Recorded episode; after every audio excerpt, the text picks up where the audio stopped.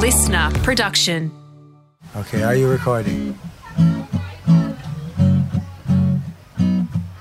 Howdy, you are listening to episode 147 of the Howie Games Part A, featuring a pioneer of Australian motorsport, Toby Price. But all eyes were on this man Price, and he finished in style, taking the Stage 10 win by over two minutes. So, if you met Toby Price and didn't know what he was all about, I reckon you just think he's a good country dude.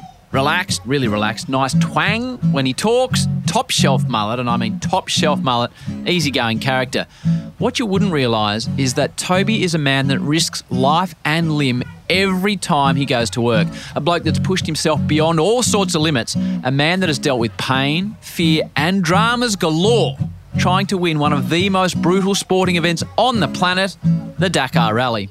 Recognized as the greatest rally raid in the world and one of the biggest motorsports events on the planet, the Dakar is more than just a race and represents the ultimate human and sporting adventure. Taking place over a period of 10 to 15 days each year through several thousand kilometers of some of the most difficult, hostile, and majestic terrain on the planet.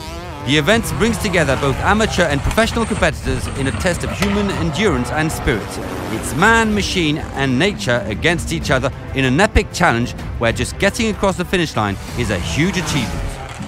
So that's the Dakar. If you're not really into it, it is a truly epic event. Google it, it'll blow your mind. Toby has crushed the Dakar, and at times it's crushed him. But that's the Dakar. So many lost and left behind, and no one seemed to care. Those who should seems like they're blind, pretending they're not there. Can't they see they hold the key? Could make things better if they try.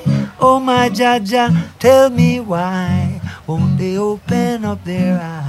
This all came about due to the superstar that is Laura Nimmo and Penguin Random House Australia, who have published Toby's cracking new book called Endurance. It is out now. It is a ripping read that will leave you shaking your head at times. So get onto it. Endurance is the name of the book. Alrighty, here's the story of Toby Price OAM, the first Aussie to ever win Dakar and the first bloke I've ever met that wears Gucci thongs whilst sporting a mullet. Life goals right there, kids. Enjoy. So when you search and then you find and know just where to go and thoughts that once used to cloud your mind, you see clearly and now you know mystery. What is to be revealed in King Selassie? Come on, children, trot with me. We wanna reach Mount Zion. Welcome to the Howie Games, a man I've been trying to track down for a while. We'll get to technically what we're doing in a minute, but this man is a star of Australian sport, multiple winner of the Dakar Rally, which is phenomenal in itself. Toby Price, welcome to the Howie Games. How are you, mate? How are you doing, mate? All going good. So it's uh, yeah, good to be back home in Australia and um, getting ready for what the year will bring now. So it's uh, yeah, good times. Now, for a man that fixes his motorbike in the middle of the desert, be fair to say you're not that technology flash. But I'm sitting here in a hotel room with my microphone sitting on a guitar case, an upturned bin, and a box of muesli. Um, how are you technically set up at your end there? You're all good. Yeah, mate, I'm all set up really good. So I'm on a nice office desk there, but we might have to get you to bust that guitar out a bit later, mate, and uh, show us your uh, skills.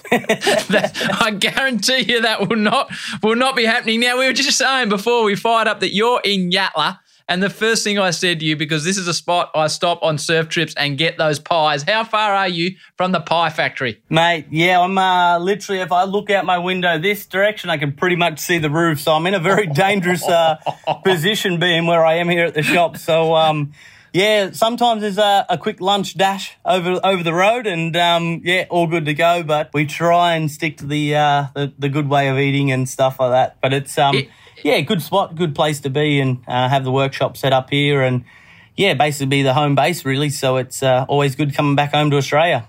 Now, if if those pies sort of the wind is right, it's just wafting down past the factory, and it sucks you in because oh, I'm a steak and bacon man from that part of the world. What what what are you going for if you're weakened? Mate, there's uh there's one good pie there. I probably shouldn't admit it too much. that I eat them, yeah, once every couple of weeks. But it's a chicken mornay pie. So, mate, there that that's got me covered. No, yeah, I'm comfortable with that. So, hey, mate, congratulations on the book. It is Endurance. It is a phenomenal, phenomenal read. People that bring out books, you know, I always read them, and sometimes I'll be honest with you, mate, I do quite a few of these. I skip through. Yours, I read page by page because it got me right from the start, the way it started. What was the process like of writing a book? And and you've obviously got so much of your career to go, mate, but looking back on the ups and downs and, and the victories and the defeats along the way, what was the process like for you? And congratulations, a cracking read. Mate, nah, much appreciated. It was, um, yeah, it was uh, definitely a, a, different process. I'm sure my um, school teachers back in the day probably would think it. Uh,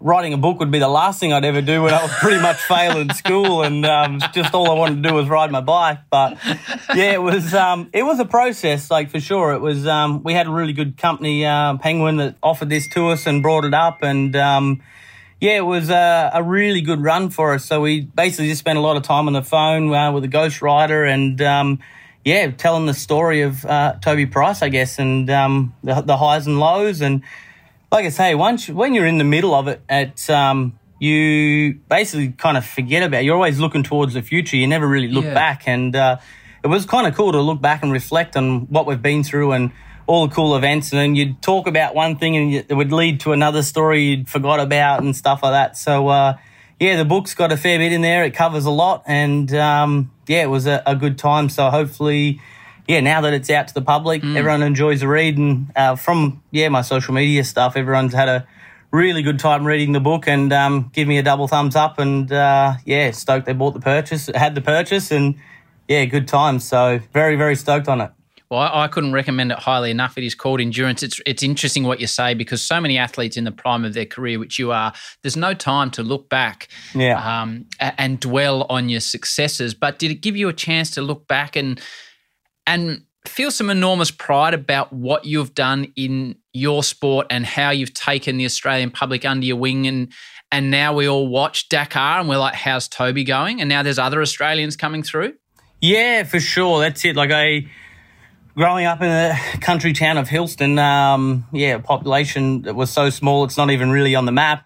Yeah, it was pretty much of a wild dream to say that, yeah, you're going to go and compete all around the world and in one of the biggest off road um, races of the world, really. And um, like I say, that process of like looking back and then, um, yeah, this was like the, the period like when I injured my shoulder at Dakar. We, uh, we had, yeah, basically six months really kind of free. Um, with uh, just doing some sponsorship commitments, but no events and racing. So um, the offer kind of came up at the right time. And like I say, I've still got a fair few blank pages to fill, but mm. um, yeah, we just thought it was a good opportunity to do, I guess, maybe a part one to the book, and uh, hopefully the rest of the year um, of racing bikes and um, everything else we're up to, we can we can do a part two to it when I'm uh, basically in that walking frame or, or a wheelchair and racing uh, the old people to the biscuit tin at the um, retirement village. So uh, we'll um, we'll see. But no, it's cool. Like it's a rad story, and like I say, you got to look back and reflect on it so much, and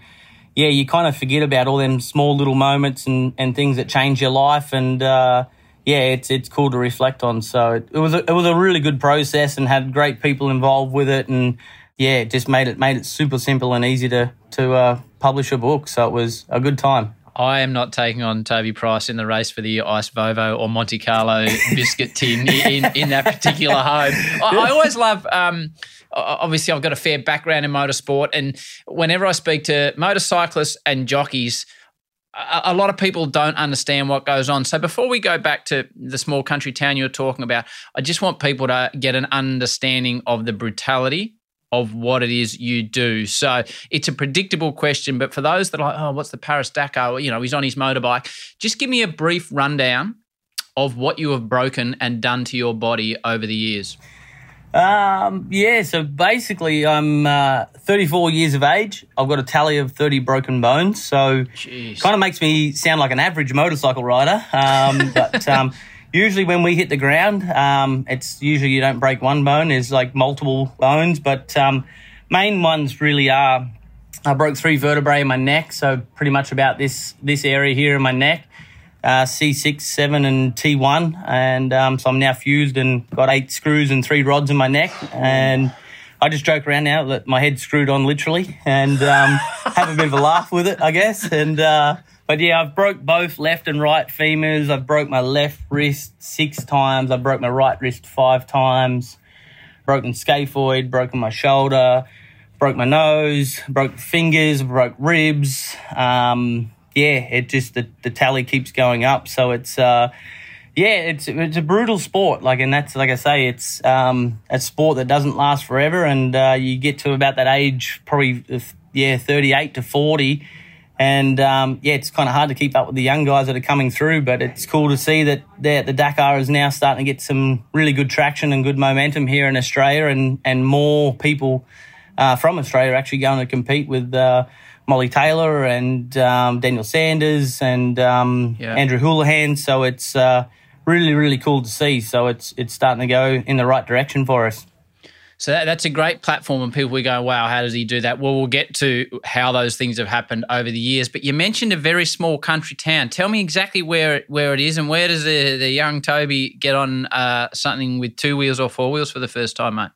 Yeah, so um, I grew up close by a country town called Hillston. So it's about eight hours directly west of Sydney. Um, Okay. So it's yeah, a bit of a, a long old drive out in the middle of nowhere. But I grew up on forty three thousand acres of land, which was basically um, uh, an area that was sixty kilometres outside of Hillston itself, and um, yeah, I had a, the ultimate playground to ride a motorcycle, and uh, wasn't really into horses to go and muster the sheep and cattle or anything like that. It was it was all pretty much done on uh, on motorcycles or in cars. So it was um, kind of like yeah, where I, I got that bit of a rev head, um, petrol burning fumes and uh, things going for me, and uh, went went from there. So basically just rode around on the property, and then uh, we tried my first event at four years of age at Condobolin. At four, At four years of age, yep, yep. so that was the the requirement age legal limit to um, go and race a motorcycle, and uh, yeah, four years old. Basically, I was still pretty much uh, still like trying to keep on my feet and um, not trip over anything, but. I was riding a motorcycle and I was comfortable doing that, and uh, we won a first race there. And you won as a four year old. Were you up against other four year olds? yeah, yeah, other four and five year olds, yep. So um, And you smoked them. You took the checkered flag. took the checkered flag and uh, yeah actually there was a funny story dad said that um, in the race like yeah I, I lapped around the field and came back into the group. Like so i was lapping like last place and second last place and yeah i came in and said, said to dad how did i do? Did i do all right? Like dad's like oh yeah no i think you finished like third last or something. So that, yeah you done all right so it's good. And it, I, I didn't know. I just wanted to go and play with my little dirt bike in the dirt and probably eat a, uh, a, a pie as well and or a bacon egg roll and hang out and chill with the kids. So it was, um, yeah, it was like it was kind of blasé to me really. And then went to a few other events and we won those as well. And then it basically just snowballed and took off from there. Do you remember your first major stack? My first major stack was probably when I was about yeah eight nine years old, about nine years old, and uh, I was on a farm and just basically we were, we were chasing. Um, so I actually used to go out and uh, muster up goats, and then we'd sell them off, and that was actually just way we would pay for our racing a bit for fuel and everything, and store them up. A truck would come around and grab all the goats and pay us for them, catching them, and yeah, I was going through the gra- long grass, and um, I ended up hitting a cement block uh, in the grass, and um, yeah, then I broke my wrist, and that was basically kind of like my first big injury and bit of a, a bit of a drama. And being I was sixty kilometres from town, it was a long old drive with a broken arm and to get to the hospital and then uh, go from there. But as a young kid, I was on a JR eighty, uh, fifty, and I hit a grader blade. One big, one huge big machinery in the middle of a paddock, and I decided to hit the grader blade on the thing. So it was that was another good one, I guess I had as well. But it's uh, yeah, it's part of the sport. It, it is. I'm fascinated by it, mate. That um, so many athletes can't do what they do without their support of their parents, whether it's driving them to training or giving them in in motorsport. You know, giving them equipment they require. How did your mum and dad handle? Obviously, it's a country, and and it's it's um. You grow up around mechanical things and motorbikes and and tractors, etc. But how did your mum and dad handle their fear of something happening to you because as a parent that is the worst thing that can happen obviously you know you see, you see a young bloke with a busted wrist y y y your natural instinct is to say you need to ease off here mate Yeah, for sure. Like, um, I've definitely probably stressed my parents out enough that I've probably knocked a few years off their life. Um, but yeah, like they they just know that I was seemed like I was just pretty much born to ride a motorcycle, and um, I seemed to gel with the motorcycle. And like I say, when I first started riding it, I started riding a motorcycle at two and a half, and I could probably nearly ride the bike better than what I could actually walk. So. They actually probably trusted me more on a motorcycle at the start than when I was on my two feet walking around in the yard. So it was um, bit of a strange one, but yeah, as then the injuries started to come into play a little bit, and you started adding more speed and things, yeah, broken bones. Um, for sure, it was quite stressful for uh, for mum. Mum never likes to see their their young boy or um, No. anything hurt. Dad's like, yeah, like he's always like always fully supported me and um, never had any issues with yeah. If I decided to hang the helmet up and walk away, he was more than happy with it. So yeah, having that support of it, like that I wasn't going to be a failure if I walked away or if I yeah wanted to continue, that the full support was there. So yeah, without my parents, I, I wouldn't be sitting here right now and telling this story. So it's uh, financially was quite draining for them because yeah, we were in the middle of Australia basically, and um, long way from any major events. So my mum and dad were always working two, maybe three jobs at a time to try and afford and fund to go to events. And then I had really good support of Hillston people and. They would chip in here and there where they could to uh, get me to some national races that were so far away, and um, yeah, it was it was a big big old program, that's for sure. So it was um, not just uh, yeah ride a motorcycle and living the high life and going amazing. It was uh, a lot of hard work and dedication from from my parents and Hillston itself and, and, and myself. So it's it's a pretty cool thing to look back on. Yeah, my word is again when I have motorsport people on. Um, I've asked this question to, to Mark Webber. I asked it to to Robbie Madison, who he's a whole nother kettle of fish. I'm sure you know Robbie well. Oh, I know Robbie Um, quite well. yeah. He's a Wow. legend, but yeah, he's Yeah. definitely a wild man. he's a wild man. Uh, So, what have you learnt over the years, Pricey, about fear and how to deal with fear, um, how to overcome fear? What does it mean to you, fear? Yeah, look, honestly, like, um, you, you do sit here and, like, you'd sit in the office and say, all right, I'm getting ready to go to an event and a race, and you know the consequences and what can happen and what can come from it. But I don't know, it's like, like, I'm sure in, like, Mark Webber's point and uh, Robbie Madison's point, like, we're just somehow able to like flick a switch. Like as soon as you put that helmet on or, or your race suit or riding gear, yeah, your, your your mind basically can just switch to another place. And that's as soon as you get on the motorcycle, or you get in the car or anything like that, you that is the last thing that's even on your mind. You basically just want to go out and perfect the lap or perfect the jump or find the, the areas and places that I need to be with doing racing Dakar now. And it's, um, it, it really honestly isn't a thought. And then once you, yeah, cross the finish line, you get back to the bivouac at the end of the day, then you go, oh, geez, I hit that bump once and kind of went a little bit, like a bit further than I thought and was a bit uncomfortable. And you don't really register it until after it all. It's like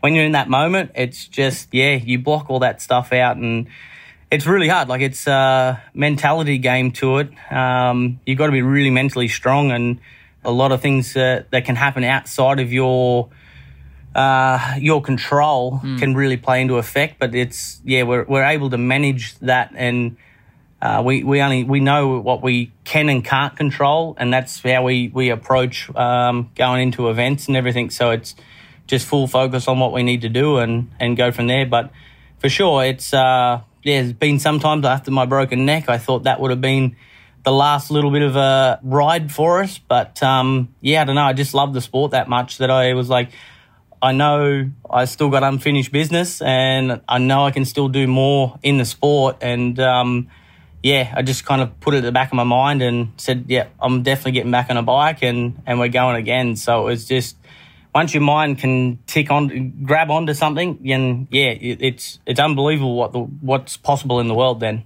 It's a great description. I, I, I want to get to Dakar because it's something that fascinates me, and I really want to get in depth about what's required. Uh, we had a conversation like this years ago. I think at Clipsal when you you just won for the first time, and we did it for Channel Ten, and it sticks in my mind. I want to talk about some of that stuff with you. But as you progress, what, what's the first race you won where you got some money for it?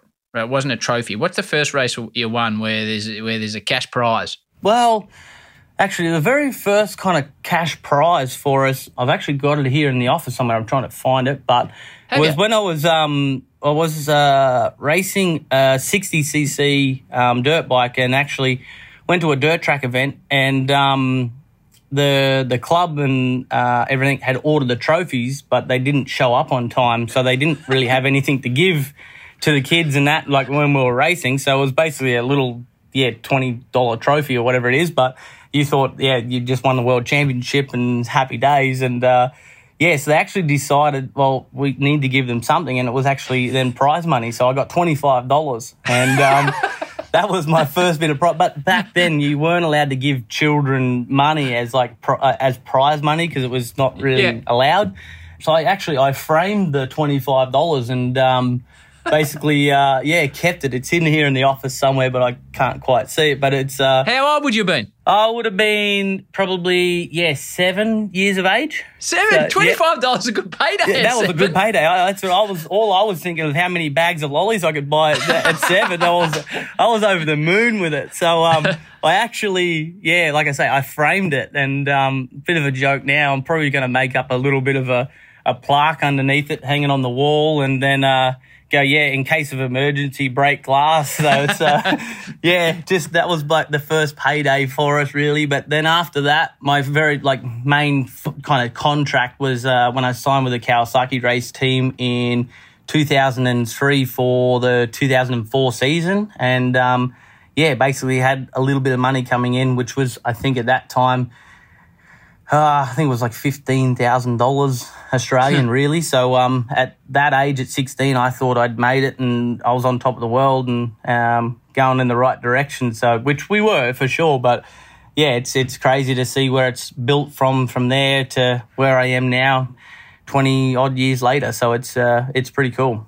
and, and talking about that transition, um, we're talking about money and sponsorship here. You've been, um, as Robbie was, as Mark was, you've been a long time, as Sally Fitzgibbons, a lo- quite a few athletes have been on the show, a long time um, uh, sponsored by Red Bull, um, which is cool. I yeah, This is not a plug for Red Bull, but for an energy drink, what they do, like I love Formula One, you know, obviously got, they, Yep. got, they got four cars in that in two teams. The sports that I like is associated with Red Bull. What is it like as a bloke from the bush to have that Red Bull hat on your head and be a Red Bull athlete? Because there's something really cool about it. I don't want this. This is not a plug for Red Bull, but Yeah. it- it's something that appeals to me. That what what the brand represents in the sporting marketplace and what they have done for so many athletes like you that are in less high profile sports. They've done some very cool things. Ah, hundred percent. Like, um, yeah, to say basically a, a company that sells an energy drink, um, basically, yeah, for six dollars or seven dollars at the at the gas station. It, you're very, very smart marketing people, and um, and and really done it the right way. That basically, once you become a, a Red Bull athlete, it's like you're you're the only one that can really use those helmets, and it's like you can't you can't go out and buy a Red Bull helmet to go and go to the races and and ride around. So, unlike the other brands, it's um yeah, like they're they're just as big in the sport as well, um, in other energy drinks and everything. But for what Red Bull's been able to do with it, it's a massive, massive company, and the people you get to meet in other like um, aspects of sport, whether it's from wingsuit to skydive to e-gaming to kayaking, road Yeah. cycling, they're into absolutely everything, and it's like to sit there and look at a, a Red Bull can and just go, geez, they, they're in the Formula One, like Formula One budgets are just through the roof. and it's and it's kind of nearly majority of it's funded by Red Bull. It's um it, it's yeah, super cool brand to be a part of. And like I say, they just basically can make your wildest dreams come true. Like for Robbie Madison riding a motorcycle on a wave, I think which was in Hawaii. Like it just Yeah, Ta- Tahiti, yeah, Yeah, yeah, yeah. And um, basically, that's just something that would never have been thought of. And then No. Robbie's been able to just come up with the idea, and Red Bull's like, let's go with it and let's jump on it and let's make it happen. It's like things like that, that things that have never been done before. Red Bull is all for it. But like I said, there's no pressure from them to say you have to risk your life to get us content or anything. It's just you, you come up with the idea, and if it's um, something we want to achieve with you, then we'll we'll make it happen, and we we'll go with it. So it's a massive, massive brand, and um, yeah, like I say, like very, very super lucky to have them on board. But then, like also, there's been a lot of hard work along the way to um, to to achieve that and get there. Back to Toby shortly. Next up on the show, an episode I cannot wait. I cannot wait for you all to hear it. It goes behind the scenes of Major League Baseball, how cutthroat it is, and it is brutal, how a season can include 160 plus games, and how you can go, listen to this, how you can go from earning 1200 bucks a fortnight to $18 million a year, which is what Liam Hendriks earns. At this point, most of you will no doubt be saying, Who is Liam Hendriks? Well, Liam is a bloke from Perth. He's a pitcher. He plays in the major leagues, and yep, he is pulling over $18 million this year. More next year. His story is one truly out of the box, to put it mildly. And then flew back to Florida to kind of wait and see and hope if I got picked up. Didn't get picked up. They told me, hey, look, you're going to go to Nashville, which is where our AAA team is. Going to ride out the year, um, and we'll see what happens. And so I went down there. I completely changed my mind. I actually got very, very lucky. Chrissy, my wife, had reached out to a tarot card reader. Her name's Ruby. A tarot card reader? Tarot card reader. Re- reached out to Ruby's readings. We got a couple readings from her. And it was a lot of like, why is this, why is there so many, neg- why is there such a negative light around you? Like it was always, whenever you, I was expecting things. And if that thing didn't happen, I spiraled or I've like I never I expected the things like in a best case scenario, and if it didn't happen, I spiraled, and it was just one of those things where I I was constantly just beating myself over the head with this need to fill expectations. Where after talking with her, it just clicked in the fact of why do I need to expect anything? Hmm. Why do I need to go out there and be like, oh well, this is meant to be hit, this is meant to be me right now. Why is it somebody else? Instead, I went down. I I was there, and it was all about if it happens, it happens. Very much back to the Australian motto of like, yeah, if it is, it, it'll be what it will be. And that's, uh, that's kind of the mentality I took. And that completely changed the trajectory of my career. And as you said, with the contract, it, uh, it technically goes down as a three by 54, three year, 54 million because of the option, because they only count the guaranteed years and the guaranteed money. See what I'm saying here? It is an amazing story. I'm telling you, please have a listen to it. Even if you've never watched 30 seconds of baseball in your life, it's an unbelievable story. You will have a new athlete to follow and to cheer for, as I do now in Liam. It's an episode I truly love. A quick one for you just before we get rolling again. Good news there is still lots of Howie Games merch clogging up the garage, up for sale still, wind cheaters, t shirts, and the Whispering Death caps that sold out are back in stock. So get involved at www.howiegames.com. Turn heads in your new threads. Let's get back to Toby. Well, well, let's get to the to the hard work. Um, we'll have to progress because we can't.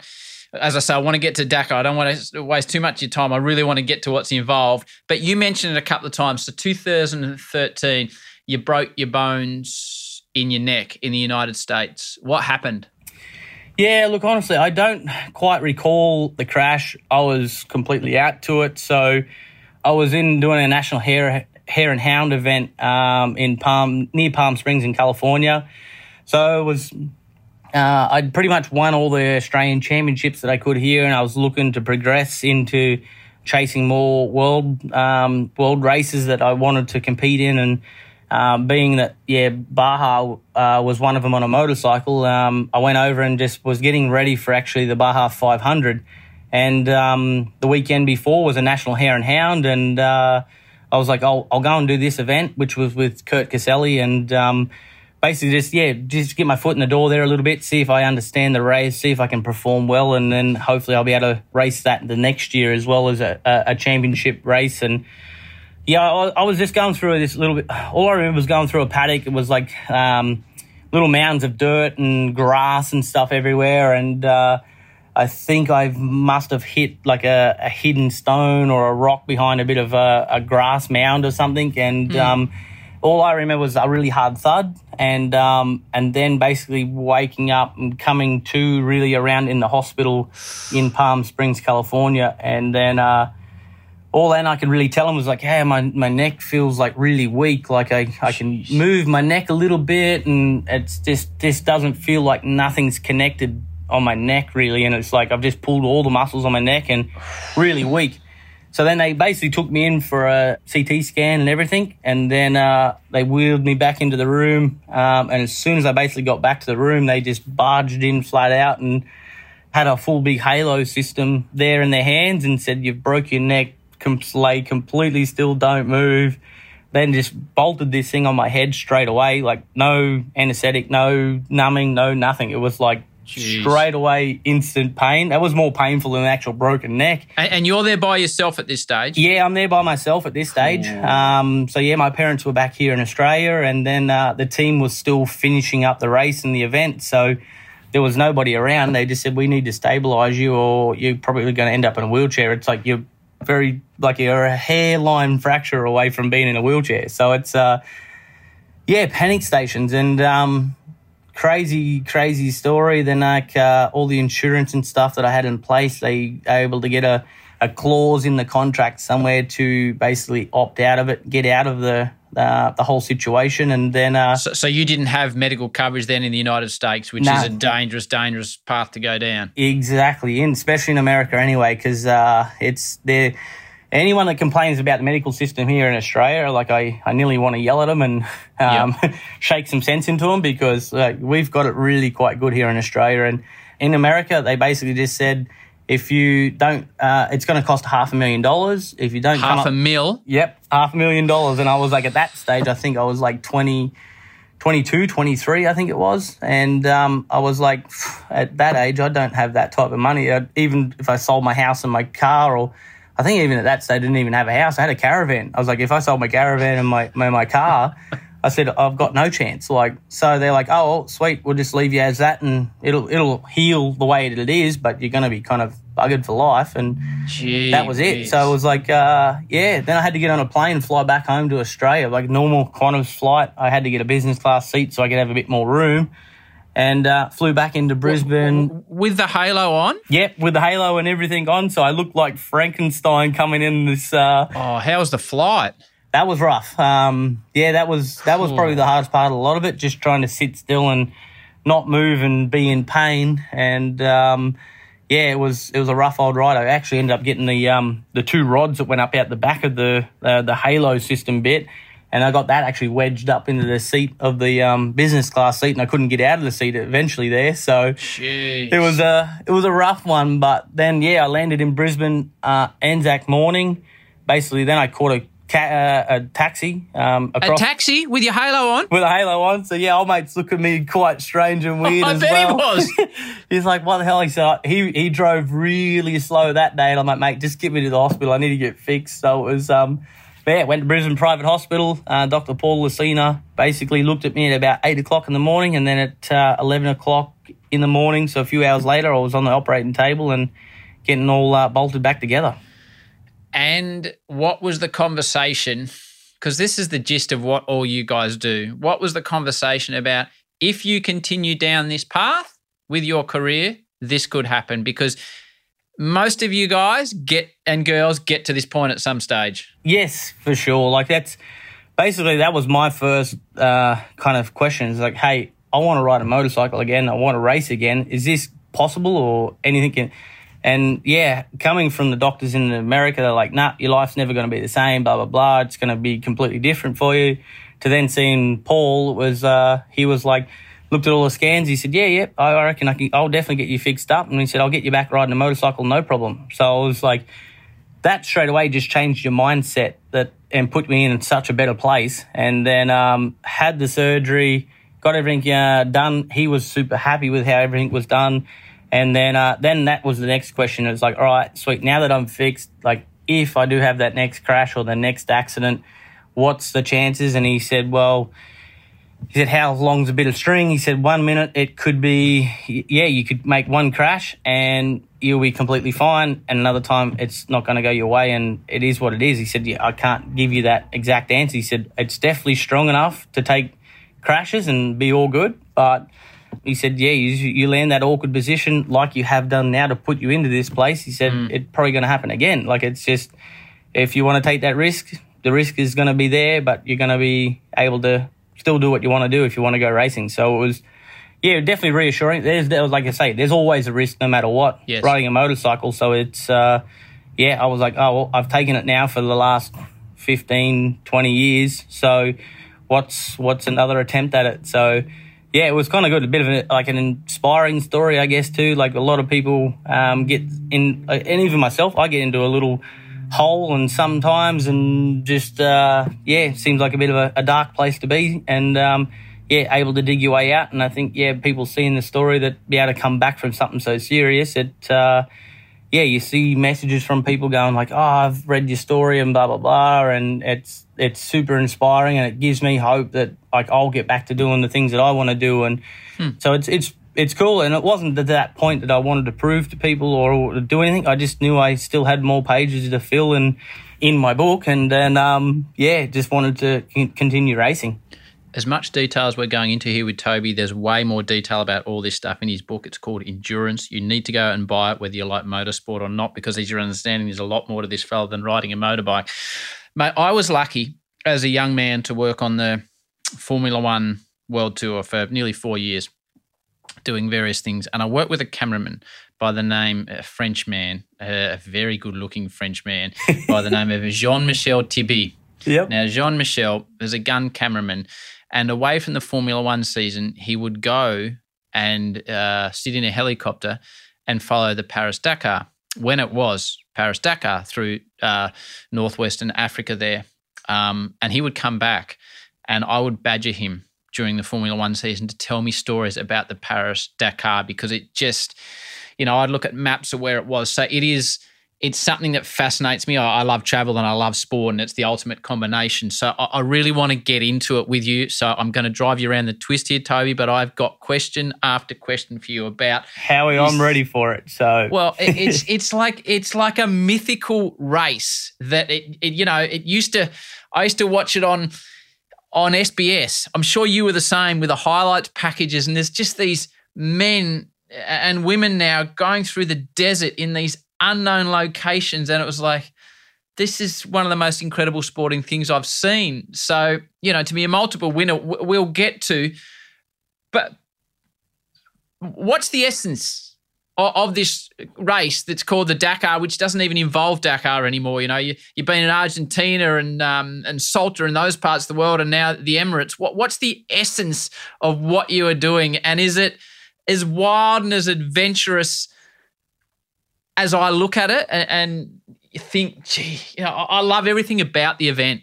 Yeah, exactly. That's that's what it is. It's basically an adventure, really. Like it just there's so many unknowns of what can happen in that race. Hmm. That's what I think kind of just keeps drawing you back. It's just you get to some of the most remote locations that you will probably never get to see in your life by a normal everyday road car unless you've got a motorcycle or you're in a high performance race vehicle. It just, yeah, I've, I've seen some pretty special and crazy out of this world places that you just think like doesn't even feel like you're on earth anymore. So it's just um yeah going across the salt flats and everything like that in in around bolivia and like you just you don't put into place it like actually where it really is. You you sit there and stop in the middle of it and it's basically just 360 degree view of white. It just feels like you're on the moon. And then two days later you're going through mountains and and ridges and then you kind of look left and right and the mountain is just like the brightest red of red and it, then it feels like you're on mars. Like it just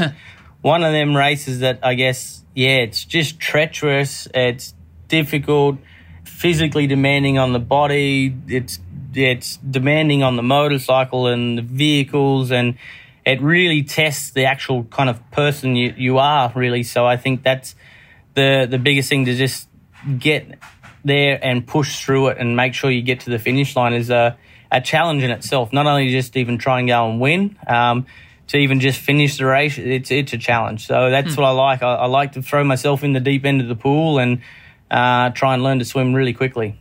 A- and when it moved to South America, you're talking about those salt flats. I've this is about you, but I've been lucky enough to to spend a fair bit of time over there. So I've been across that Salar de Uyuni, not on a motorcycle, and I've, I've so when it moved there, I loved it even more because you know you went to Salta. My best mate got married in Salta in northern Argentina, so I, I know the spots now. So Yep.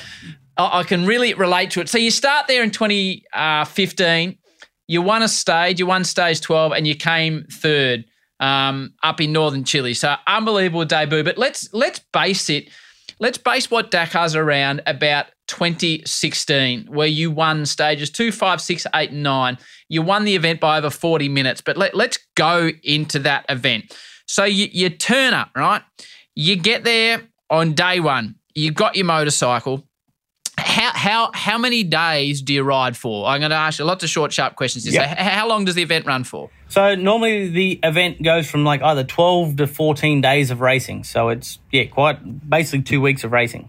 And how on an average day, what time do you leave camp and what time do you finish? So most mornings it'll be around about three o'clock mark where you'd wake up and leave at four. Maybe you might get a wake up at four and leave at five, depending on how far the first liaison section is really. So yeah, you you basically running on minimal sleep. You start quite early in the morning. A- And what time? So how long are you on the bike for? What time do you knock off at the end of the day, at the end of the stage? So then, yeah, the finish times can be anywhere from two, three, four o'clock in the afternoon. Afternoon. So you could be on the motorcycle roughly for 12, 13, 14 hours of a day. So it's really super long days. Like I say, the first liaison section is normally anywhere from like 200 to 300, 400 kilometers. That's just a transport stage to get to the start of a special stage, which is actually timed. There's a time limit and speed limit in that first liaison, so you can't just go full gas wide open and get there and have an hour and a half or two hours spare. So you've got to run to rules and speed limits and everything like that. Then basically the stage can be anywhere from 300 kilometers to 580, 500, and- or yeah, 600 kilometers. And then basically at the end of the day, you'll then have another liaison section to get to the bivouac, which is what we call our pit area, our main station to kind of get ourselves sorted. Um, and then, yeah, basically, like I say, you'll, you'll be on the motorcycle anywhere from, yeah, 12, 13, 14 hours a day. Righto, let's break a day down. You get up, some bloke taps you on the shoulder. Firstly, where are you sleeping? Are You in a caravan? You in a tent? Like, where are you sleeping? Yeah, so luckily, uh, the years I've been going to it, I'm in a little camper van, um, yeah, with a bed and everything. So, yeah, at three, four o'clock in the morning, guy will come over and knock on the uh, on the door, and I set alarms and everything. But uh, yeah, get up and into it, have some Bre- breakfast. breakfast? So what? what's breakfast before you're getting on your motorbike for 14 hours? so breakfast actually normally for me is uh, some Weet-Bix and some banana and a bit of honey and bread. Uh, Yep. So that's about pretty much all all I kind of take in in the morning. So yeah, have a bit of toast and just try and load the stomach up, and then yeah, we're getting ready for the jump on the bike. So you jump on the bike. What's your bike weigh? So the motorcycle is about 170 kilos, fully loaded with fuel, all the race equipment, everything we need. And then basically, uh, yeah, we, we start the stage with full tanks and then we have uh, fuel stops along the way that we can top the bike up to where we need to be to do the certain amount of kilometres that we've got ahead of us. Now, this is what people understand. It's not on a racetrack. You've got to think this is like orienteering, where you don't only need to get from A to B, you've got to find your way from A to B. So, and I remember having this discussion with you. I'll ask the basic question. You can explain it in detail, Pricey. How the hell do you know where you're going? You've got no idea half the time where you where you're going. So it, it sounds like it's a bit of a fluke, but um, no. So basically, in front of us, as people will see on the motorcycle, there's a big, huge, big tower with a there's a paper road book in there. So it's basically just like going back in the days, like. Nowadays, everybody just jumps on their phone and jumps on Google Maps and Yep. navigates their way to a, a to their destination where they're going. It's kind of like going back to the day of just the old atlas, the books, and um, it'll just give us notes at, at a certain kilometre. We need to make a navigation change of either at a T junction or off cap piste, which is a piste is like a main road, but off cap like is basically your north, south, east, west, but it gives us to us in degrees. So your north is like zero, three, six, 60 degrees. And then your south like is 180 degrees. So, um, yeah, so you're south 180 degrees. So, So and then- this, so this is this is scrolling forward in front of you, yeah. Yeah, So this so is this- on your bike. So this is on the bike. This is what we roll into the into the navigation tower. On the left side of the handlebars on the clutch side, um, underneath uh, where your thumb will kind of sit, there's Yep. a little toggle switch um, that you push forward, and then the road book will roll through. And if you then basically put your thumb on the front uh, on the back side of it and pull back on it, like with your with your nail, Yep. then yeah, the road book will roll back through if you've gone too far in the road book, or if you've made a mistake and you need to go back to a certain spot, recalibrate everything, and then start again. What what's um so what happens when all of a sudden you're on you're on your road map and you get to a spot where you think you're turning left and there's no left turn, you think, oh no, I'm not in the right spot. What happens when you go off track and what's the longest uh, off track experience you've had where you've just been losing time and what's the stress of that like? Yeah, that's um that's the hardest bit of the whole lot of it. It's uh yeah, your mind just basically explodes to start with. Then you've got to try and control yourself and try and calm down a little bit and then start to try and figure out, okay, there's meant to be a left turn here, but there's nothing. Where did I start to go wrong? Like and then start then you start to roll back through the road book and go, I definitely stuck on cap 160 here and then I Yep. followed this road here it feels like I've done it right. So, and then maybe you might just go a 100 meters more up the road and then here's your left hand turn. Like, Okay. it just sometimes it, if you maybe just cut a corner a little bit somewhere, it, it like doesn't sound like much, but like 20 or 30 meters, that adds up to a lot in distance once if you cut three or four or five turns. And it's, um, so it can get quite flustering and, and chaotic for us, which Oh, is I bet. Yeah, like once you, the longest, uh, like kind of journey I've kind of had, which was, uh, the kind of this year actually, day one was, yeah, about 44 minute journey I had. And I think the last one that was in, in South America in 2018, I took a navigation wrong, um, valley.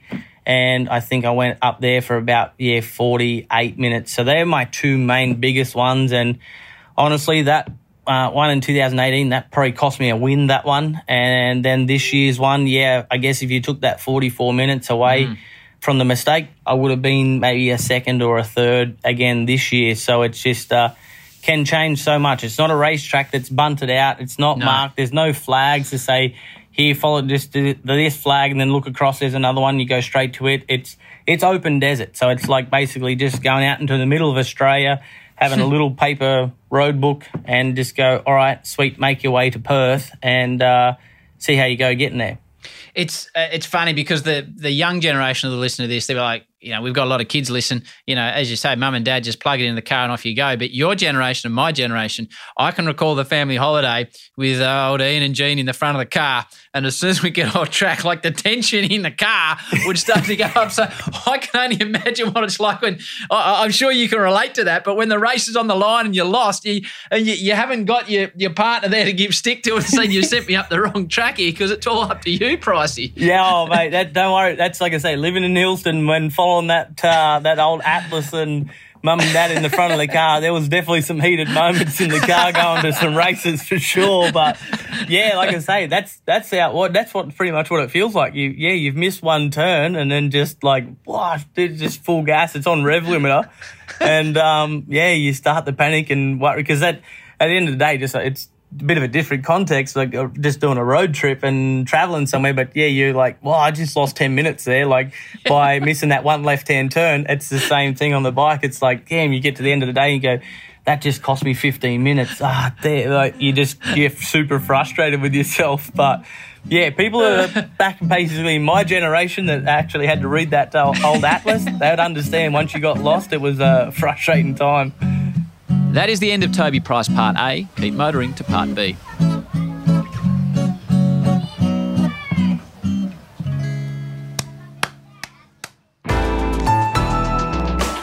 Listener.